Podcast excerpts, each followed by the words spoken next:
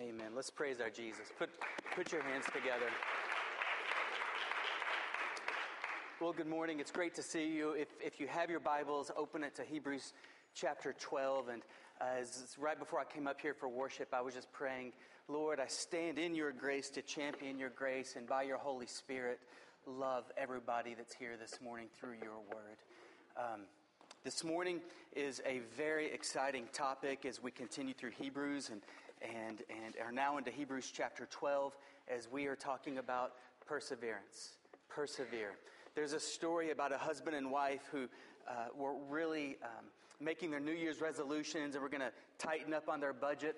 And so they, they set their budget in stone. And so the husband was really discouraged discouraged and a little frustrated when he came home one day and he saw that his wife had just bought this expensive dress from, from Neiman's.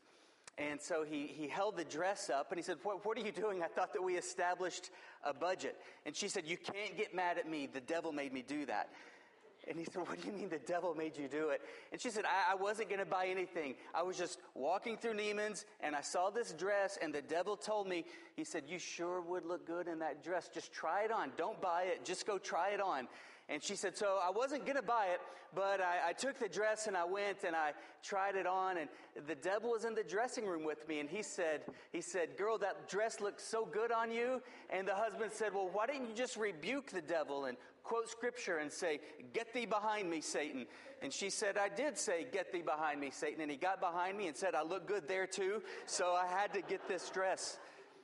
That story, I think it provides a really uh, solid, uh, accurate point, and that is that if you shut the door on Satan, he looks for an open window, doesn't he? And then if you shut that window, he looks for another open window, doesn't he? That's what he does. If you recall in the temptation of Jesus, he tempted Jesus when he was the, at his most vulnerable after fasting 40 days and was tired and hungry. That's when the enemy attacked him, and he tempted him three times. And then, when he was unsuccessful, scriptures say that he left Jesus and waited for another opportune moment. He is relentless in tempting us. We read in Revelation that Satan is the accuser of the brethren. And watch his tenacity in accusing the saints. He accuses us through accusations. Sometimes those accusations are flat out lies. Sometimes those accusations are the truth of what we've been forgiven and redeemed from. But Satan just reminds them, uh, reminds us of them. He's the accuser of the brethren, and he accuses us how often? Night and day. The Bible tells us that Satan is a roaring lion, seeking whom he may devour. We read that Daniel, the man of God, fasted and prayed for days, and the answer to his prayer was pending because the archangel, the warrior angel, was battling with Satan in the spiritual realm. But through the prayers of Daniel, uh, the, the, the angel overcame, and the answer was given to Daniel. All that to say, we have an enemy that is vigilant that is diligent, that endures, that perseveres. And so we had better be vigilant and endure and persevere. We had better be uh, enduring and standing upon the truth of our identity in Christ every single day. We had better be passionate about walking circumspectively and walking in holiness and righteousness and not giving the enemy a foothold. We, we have to be passionate about what Cassidy said earlier about not having this defensive posture in this spiritual battle for souls that we're all engaged in the glory of Christ. But we have to have an aggressive, offensive posture because the gates of hell, those are the, de- the, the, defensive mechanisms of hell, the gates of hell will not prevail against the blood of the Lamb and the testimony of the saints. And so we have to walk circumspectively, we have to endure, we have to persevere, we have to stand, or we won't stand at all. Now, the past several weeks, as we've been walking through Hebrews chapter 1 all the way up until about last week, uh, the, the, the author of Hebrews was absolutely laborious and redundant, even, in making his point over and over through this analogy and that analogy, this word picture, that word picture, uh, this uh, theological statement, that theological statement, in making the crystal clear, airtight case that by one sacrifice, that's the blood of Jesus on the cross, we are perfected, forgiven in the righteousness of God. And that perfection lasts forever. But once we are perfected and the Holy Spirit is within us, and that perfection is eternally perpetual, we enter into something called sanctification. And in this season of sanctification, we've been given the Holy Spirit, and therefore we've been given the capacity to persevere, and to endure. And Hebrews chapter 12 is a commission, like a, like a coach on the sidelines, cheering you on as you live your walk of faith. It's a, it's a, it's a commission, it's an, it's an exhortation to persevere and endure. Because we have a promise. If we don't give up, if we don't grow weary, if we don't give out, there is great reward. Our prayers will be answered. We will experience a spiritual breakthrough. We will be standing in the midst of a harvest more abundant that eh, we, we never even imagined it. But we have to persevere. We have to endure. And I know that some people are saying, but why does it have to be so hard? Why, why does it have to be a struggle? Because it's a spiritual battle. Because this isn't home. We're not supposed to be too comfortable here. This is our time to battle. This is our time to walk by faith. This is our time to persevere and to endure. This is our time to face absolutely insurmountable odds and yet believe anyway. This is our season to hope one too many years and yet hope anyway. This is, this is our moment to be ruthlessly criticized and yet to love anyway. This is our season to stumble and yet once again get up anyway because we know that we're not fighting for our salvation or for victory. We're fighting because we are saved from a position of victory. By one sacrifice, the blood of Christ, we are perfected forever and we have the Spirit of Christ in us who gives us the capacity to persevere and endure and with the promise that our perseverance will have great reward if we don't give up.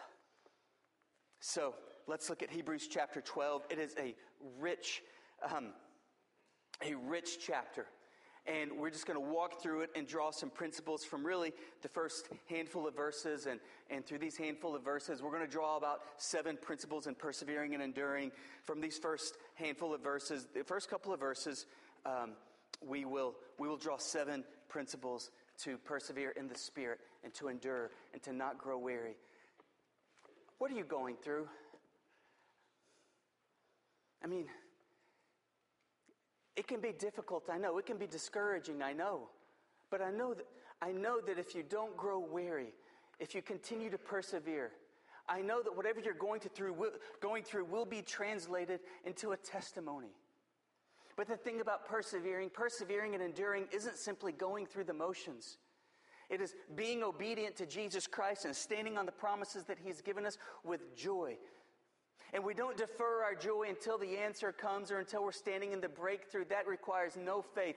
The joy and the praise is to happen now before the breakthrough, before the prayer arrives. So let's take a look at Hebrews 12, verse 1. Therefore, since we are surrounded by such a great cloud of witnesses, let us lay, off, lay aside every weight and the sin which clings so closely. And let us run with endurance the race that is set before us. Looking to Jesus, the founder and perfecter of our faith, who, for the joy that was set before him, endured the cross, despising the shame, and is seated at the right hand of the throne of God. Consider him who endured from sinners such hostility against himself, so that you may not grow weary or faint hearted. In your struggle against sin, you've not yet resisted the point of shedding your blood. And have you forgotten the exhortation that addresses you as sons? My son, do not regard lightly the discipline of the Lord, nor be weary when reproved by him. For the Lord disciplines the one he loves and chastises every son whom he receives. Let's pray. Father, we pray in Jesus' name, Lord, that you would just give us the capacity by your Holy Spirit to endure and persevere. In Jesus' name, God, we pray that any hearts that have grown weary would be resuscitated by joy. The joy of the Lord. The joy of the Lord is our strength.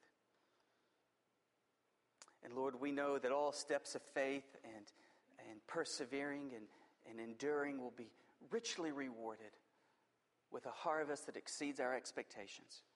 Be glorified in every heart. In Jesus' name, amen. So, the first principle that we draw from Hebrews chapter 12 is this Hebrews chapter 12, the first principle in not growing weary and not losing heart and not giving up. The first principle is this embrace perseverance as your path. Look at chapter 12, verse 1. Therefore, and anytime you see the word therefore, you look at the passage before and see what therefore is. Therefore. Therefore. Why is that therefore there? Well, we just finished reading about Hebrews chapter 11, and in Hebrews chapter 11, that incredible hall of faith. I mean, we read about Samson and Gideon and, and, and Barak and, and Daniel and, and, and Noah and Abraham and all these saints of old who they sacrificed, they, per, they persevered, they endured, they counted the cost, they believed, they, they, they continued to hope no matter how much time had passed and how God had blessed them. And there were some who persevered and they endured and, and they perhaps didn't see the answer to their prayer in this life, but they received an even greater reward in heaven. And in this life, they blazed a trail for many others to walk by faith behind them. Therefore, persevere. Therefore, since we are surrounded by them, therefore, since that is the heritage of our faith, therefore, since we have such a great cloud of witnesses, now it's our turn to persevere and endure. Now it's our turn. Did you know that Joseph waited um, 13 years before his prayer became, his vision and dream became a reality? David waited 13 years before the dream that God gave him when he was 17 became a reality and he was king when he was 30. Abraham waited 25 years before the promise God gave him when he was 75 became a reality when he was 100. Abraham, or Moses rather, he was 80 when God called him and he wandered through the wilderness for 40 years and he received a greater inheritance in heaven, but blazed the trail so that many could enter into the promised land behind him. And now it's our turn to persevere and endure. And don't think that, that, that, if you have to persevere and endure, and if many prayers have been prayed, and if a lot of time has passed, well, then uh, faith just doesn't come naturally for you. Faith is not like the televisionists tell you, the television evangelists tell you it is. It's not, it's not technological. You, you push a button. Uh, with $49.95 and you get a poster of the evangelist and, and, and, then, and then you'll become rich and instead of driving an explorer you're going to drive a bmw uh, and, and, you just have to have enough faith and it happens immediately is, is, is, is that the bible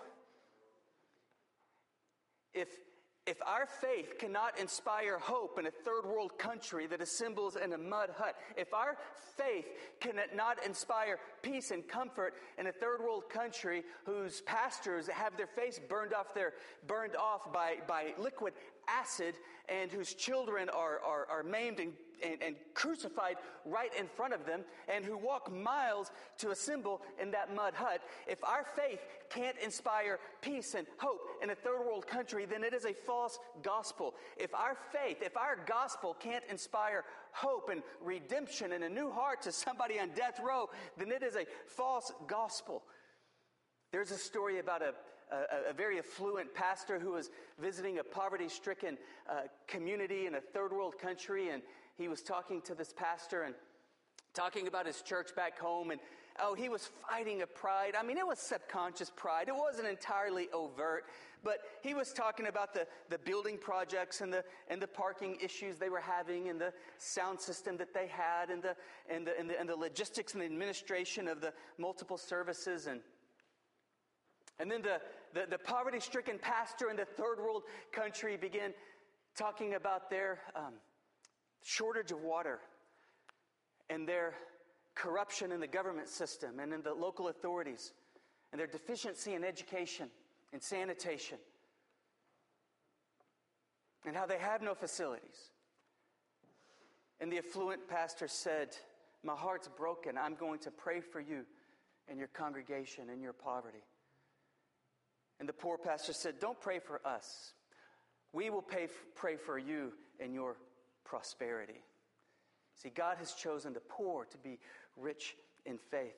And I believe the Holy Spirit could exit many churches and nobody would even know the difference because it is such a well oiled machine. Our path is to persevere.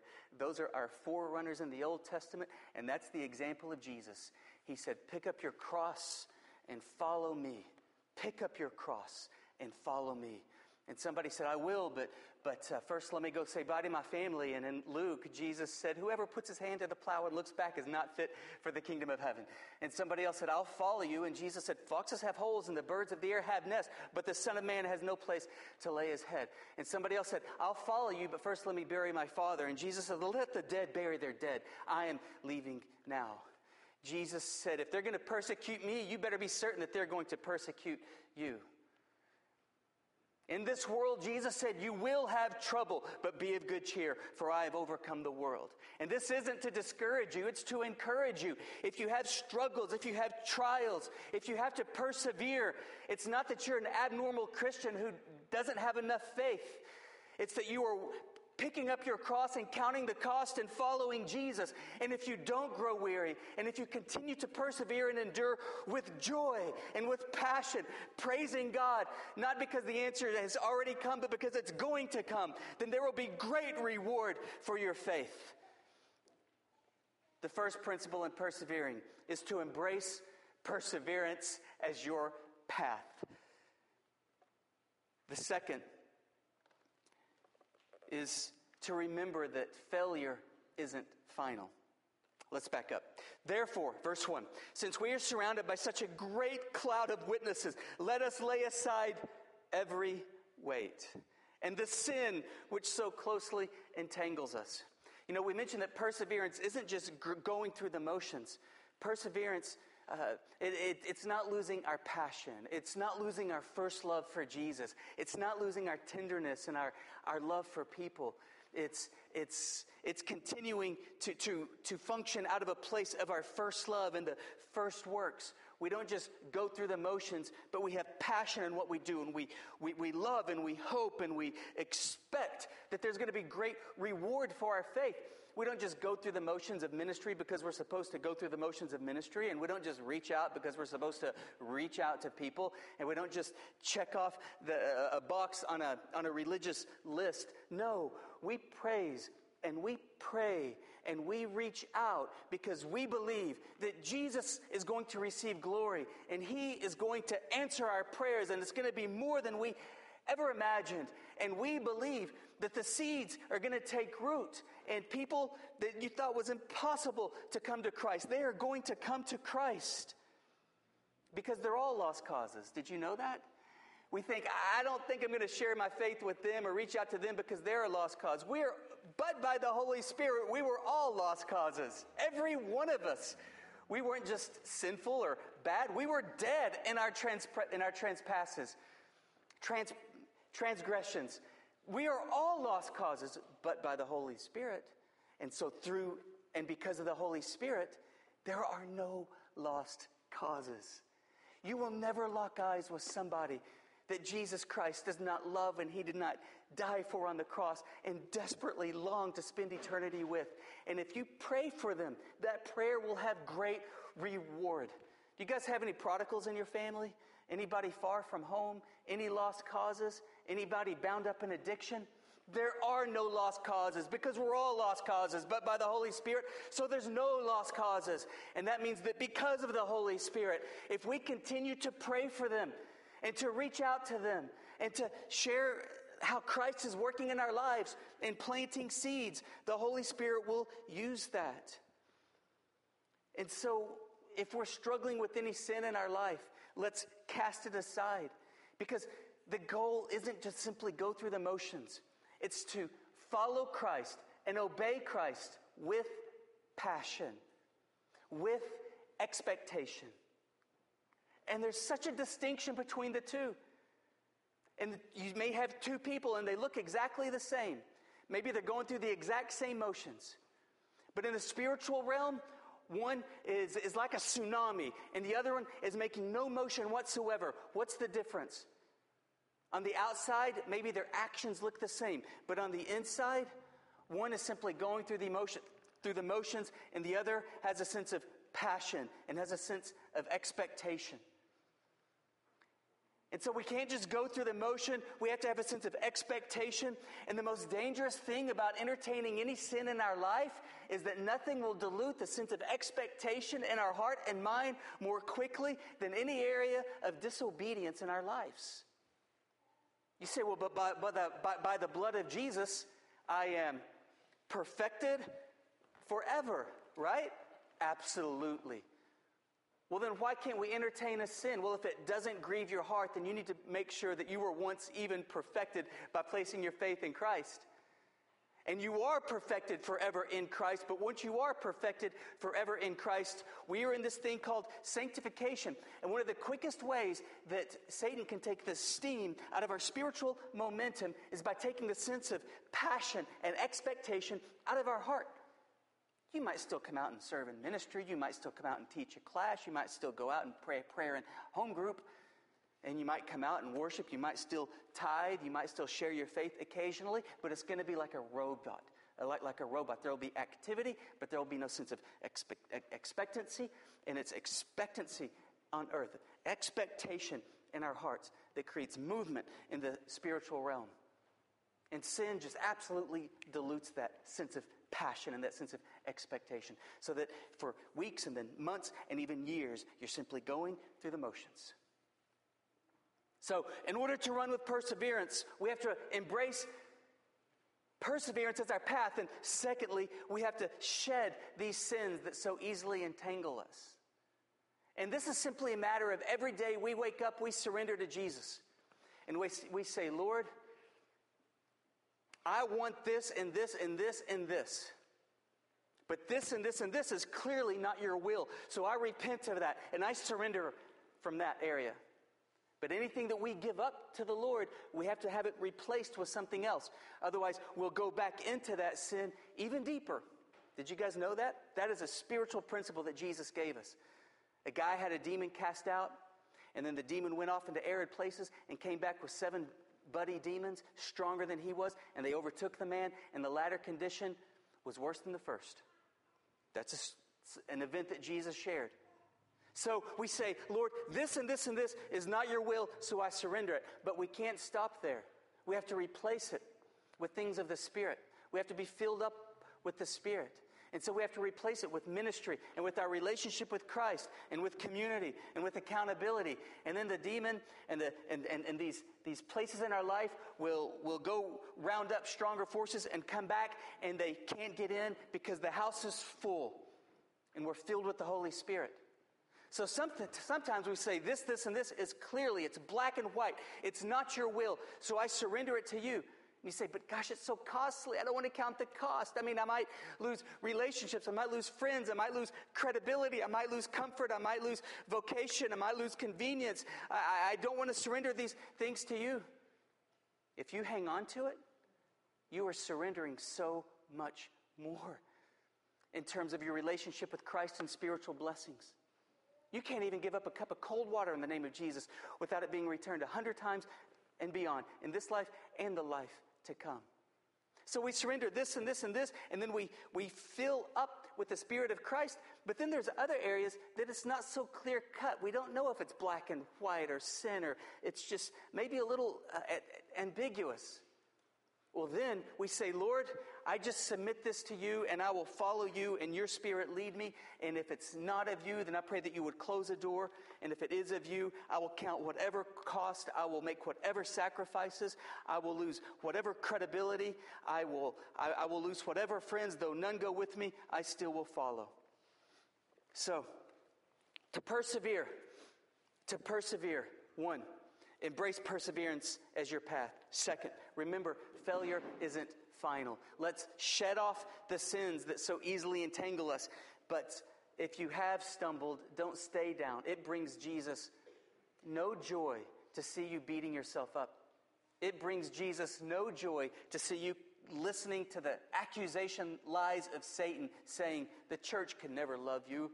God can never use you again. You can't be a real Christian. Are you sure you're even going to heaven? We've got to count the cost, and that cost may even believe be choosing to believe that you are perfected forever. So get back up and continue to run the race before you. And thirdly, thirdly, in terms of persevering and enduring with passion for Christ, relax. Just relax. It's not up to you.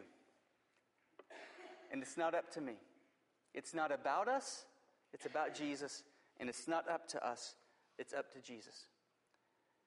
And we don't have to stress and wor- worry and fret if we've missed a turn or if we've missed God's best for our life. Relax. Let's continue. Let's cast aside every weight and the sin which so easily entangles us. And watch this. Let us run with endurance the race that is set before us. That's why we can relax. The race has already been set before us. It's Jesus who we look to, who is the founder and perfecter of our faith. Did you see that? You don't have to fret and worry to chart your course. The race has been set before you. And you don't have to work and, and worry in order to sustain your uh, running of the course. He is the author and the perfecter of our faith. So often we think that, that the kingdom of heaven advances through our skill set and through our wisdom and through our knowledge and through our savvy and through our not making any mistakes and carefully plotted courses. Nothing could be further from the truth. The gospel of Jesus Christ was established in this world and ran through the world like wildfire, not because of the carefully crafted strategies of the Apostle Paul, but because of the consistent setbacks that Paul endured. And yet, he refused to give up. Read through Acts with that mindset. Does everything unfold exactly as they carefully, strategically charted their course after these church growth seminars? No, there were no church growth seminars. And things never unfolded the way they expected. The gospel didn't spread like wildfire because of a carefully crafted strategy, but because of consistent setbacks, one after the next, and they refused to give up. Let's just take one snapshot out of the, out of the life of the Apostle Paul. He had a desire to share the gospel in Asia Minor, but closed door. The Holy Spirit said no. He said, okay, we'll go to Bithynia. Again, closed door. The Holy Spirit said no. But he kept praying. And then he had a dream. A man from Macedonia said, come over here. And so they immediately uh, they packed up and they set sail for Macedonia based upon that faith after two setbacks. And Paul's strategy, anytime he went into a town, was very consistent he would go to the synagogue and begin preaching from the Old Testament scriptures about the Messiah and then link those scriptures to his testimony about Jesus. And so he went into Philippi and there was no synagogue. So what does he do now? Another setback. So they go down to the river, probably to maybe wash their clothes and, and to be refreshed. And there's some ladies, and they just start talking, and then they share the gospel, and these ladies get saved. And then these ladies invite Paul into his house, and then the first house church is began right there in Philippi. It's why we have the book of Philippians right then and there. So, so there's, a, there's a breakthrough and they're encouraged. But then after that, they go out and then they get beat and almost beat to death. And then after that in Philippi, they get thrown into prison. And so here you see it. This is it. It's not, it's not one success after the next. It's one setback after the next. But they never grew weary. They just kept walking forward in faith. And so all that to say, have, have you been praying and perhaps a prayer hasn't been answered? Have you stumbled? Have you seen a closed door? Are you wrestling to, to, to, get the answer to your prayers? If that's the case, well, then you look a whole lot like the saints in the book of Acts and really all 66 books of the Bible. Just don't grow weary in doing good, for in due season you will reap a harvest if you don't give up. It's kind of like if you get in an airplane, say from DFW, and you're flying to uh, JFK in New York. I mean, everything's been set, it's been programmed in, and the plane is going to JFK. And if en route you get up and you're in the aisle and you stumble, does that mean that you're not going to make it to JFK? No, because there's something a lot more powerful than your capacity to fly, holding you up, carrying you en route to your destination that's already been preset. And in the same way, yes, we stumble. Yes, we make mistakes. Yes, we have setbacks. Yes, there's discouragement, but it's not ourselves that are holding ourselves up. We are in Christ, and our faith and our route has been set for us. So we simply need to continue to persevere and endure. And we do this. The fourth principle in endurance as we unpack these few verses is this let's refocus and let's fix our eyes on Jesus. Verse 2 Looking to Jesus. This is how we, who we have to focus on. Looking to Jesus, the author and perfecter of our faith. Watch this. Who for the joy set before him. This is the example that we have. Looking to Jesus. This is our example. Looking to Jesus, who for the joy set before him. Well, that sounds a lot like the televangelist, right? Who for the joy, it's all about joy, it's all about blessing. Looking to Jesus, the author and perfecter of our faith, who for the joy set before him endured the cross, despising its shame. If we want to walk in the power of the resurrection of Jesus Christ, we have to share in his sufferings. If we want to experience the power of the resurrection of Jesus Christ in our life, we have to carry our cross.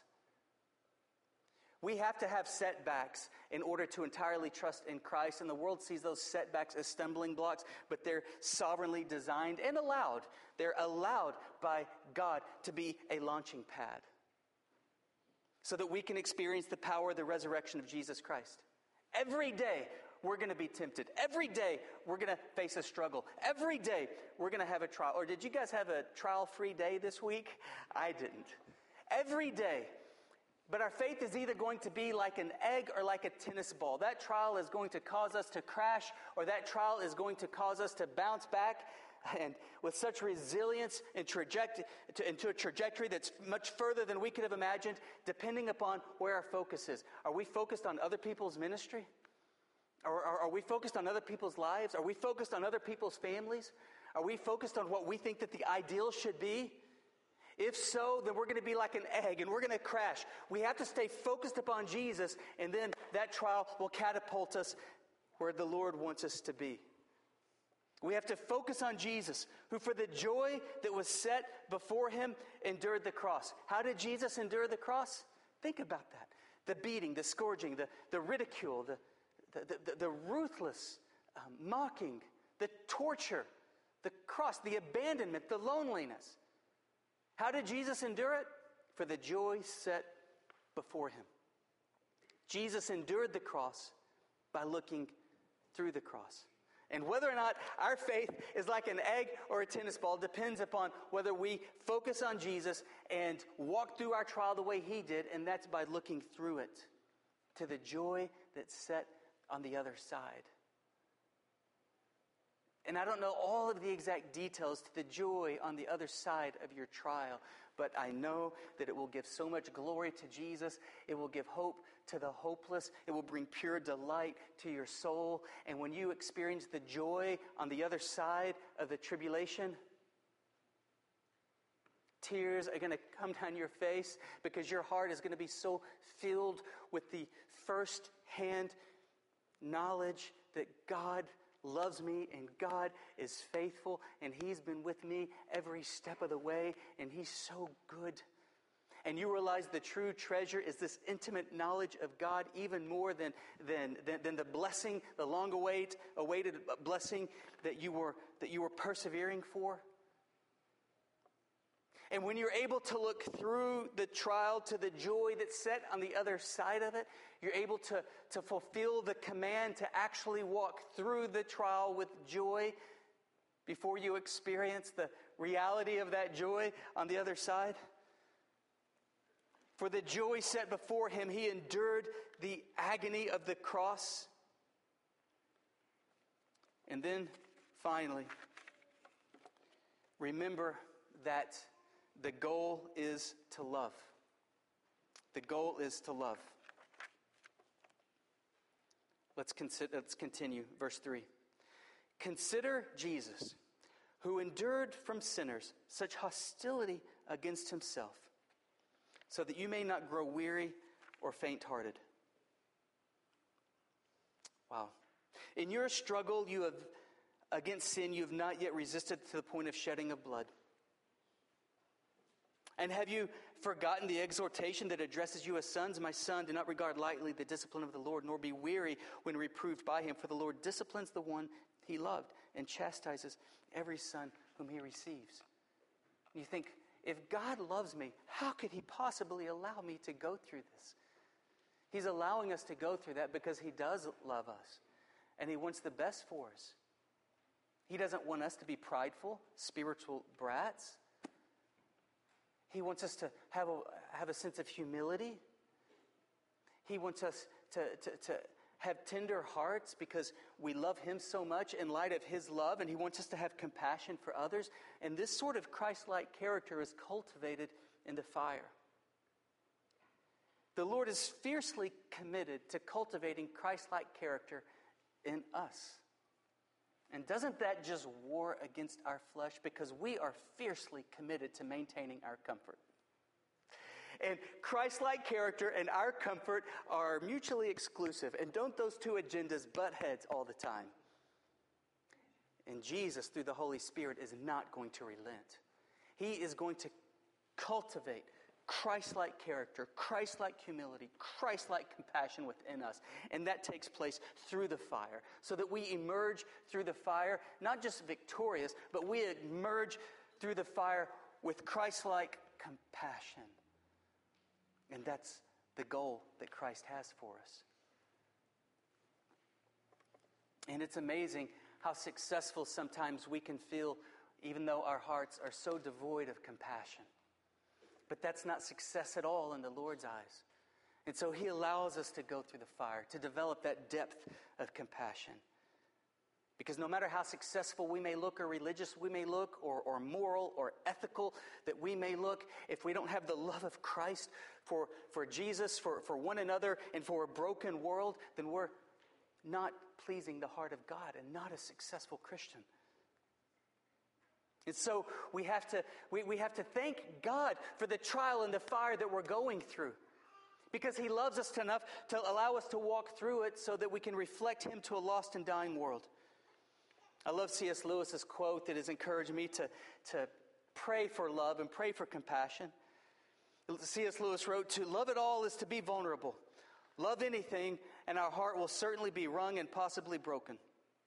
If you want to make sure of keeping it intact, you must give your heart to no one, not even to an animal. Wrap it carefully around with hobbies and little luxuries and avoid all entanglements. Lock it up safe in the casket or coffin of your selfishness. But in this casket, safe, dark, motionless, airless, it will change. It will not become broken, it will become unbreakable, impenetrable, irredeemable. Whoa, that's the tragedy, isn't it? Not a broken heart, not the fire. The tragedy is an unbreakable heart, irredeemable, and impenetrable heart. There's a story of a Special Olympics in Seattle, and these kids were lined up to run the 100 yard dash. And the gun went off, and they all set out on their race, not necessarily in a dash, but all with the relish to win. And about 50 yards into it, this one kid, he, uh, he, he trips and, you know, he bites the, the, the asphalt and he skins his chin and his hands and he immediately starts crying. And the other nine kids, right before they, they get to the finish line, they hear this kid crying. And so they stop short of the finish line and they come back and they surround this little boy. One little girl uh, bent down and kissed him and said, This will make it better and then they help the boy up, and arm in arm, arms kind of swinging, they walk the rest of the race, and they all cross the finish line together. And everybody was on their feet, giving them a standing ovation. You know, that's, that's the process that causes this great cloud of witnesses to stand on their feet and applaud us from the grandstands of heaven. That's, that's the kind of heart that brings joy to the heart of Christ. In this world, you know, we think, hey, let's tear out of the blocks and let's be number one. Let's say, here I am. Let's say me. Let's say it's, it's, it's all about me. But to develop a heart of compassion so that we find people who are spiritually lost, hurting, and hopeless, who have uh, been broken in this world and who have stumbled, and we minister the love of Christ to them, however, this Holy Spirit leads in that time. Maybe it's the spiritual need of sharing Christ with them so that their soul lives on with Christ forever. Or maybe it's a practical need. Maybe, maybe it's, a, it's a prayer. Maybe it's encouragement. Maybe it's, it's helping them you know, stretch their money to the end of that particular difficult month. What, whatever it is, we show compassion because we've been, re- we've been given so much compassion. And we carry as many people across the finish line as possible so that they enter into a relationship with Christ and they are walking and growing with Christ and they know that they are not alone, but they are well loved. And that kind of compassion, that kind of compassion is only cultivated in the fire. That's why the Apostle Paul prayed a prayer that I've never prayed. I'm not there yet. Maybe you've prayed this. Paul prayed for more suffering so that he would have to trust Christ more, so that he could experience more of the power of the resurrection in his life. He said, I want to know him and the power of his resurrection and the fellowship of sharing in his sufferings. See, there's, a, there, there's an inseparable link between knowing Christ intimately and suffering with Christ. And that's why when we have need to persevere and endure, you shouldn't consider yourself a second rate Christian. You should consider yourself honored because God has singled you out to draw Him so close to yourself, to deepen your compassion so that you reflect Him, so that His love pours through you more powerfully than you ever dreamed. And we know this it's not about going through the motions. Maybe, maybe you've so stopped persevering that you're not even going through the motions. Maybe you're going through the motions, but you know in your heart you're not persevering. There's no sense of passion or love or expectation. But we do know this that if we persevere with passion and with love and with a sense of expectation, there is going to be a great reward for that faith. So, would you stand with me, please?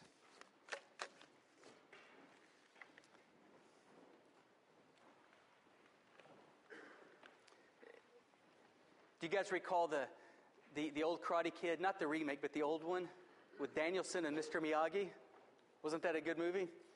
Do you, do you, remember how Daniel-san was getting picked on at school and he, he wanted to learn karate? So he goes to Mr. Miyagi, and Mr. Miyagi was like, Yeah, sure, I'll teach you karate. And so he says, Start painting the fence. And Daniel-san is painting the fence. And he's like, You know, wax on and wax off. And Daniel-san is doing all that. Daniel-san went to learn karate, not to paint a fence and wax on and wax off.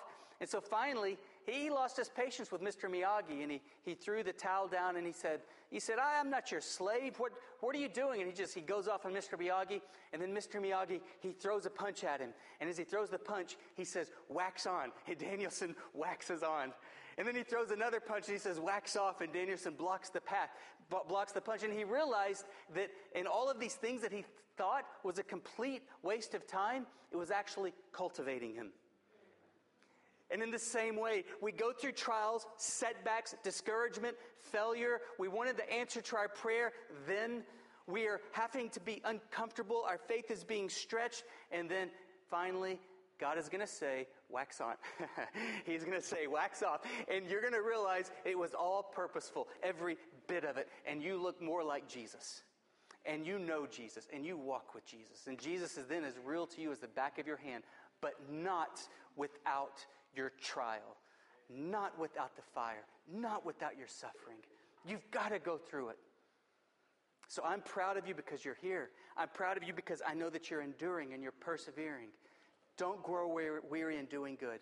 In due season, you'll reap a harvest if you don't give up. Would you bow your heads with me, please? I opened the sermon up by saying, uh, you know, the saints of old persevered. Now it's our turn.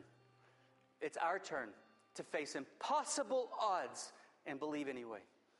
It's our turn to face ruthless criticism and love anyway.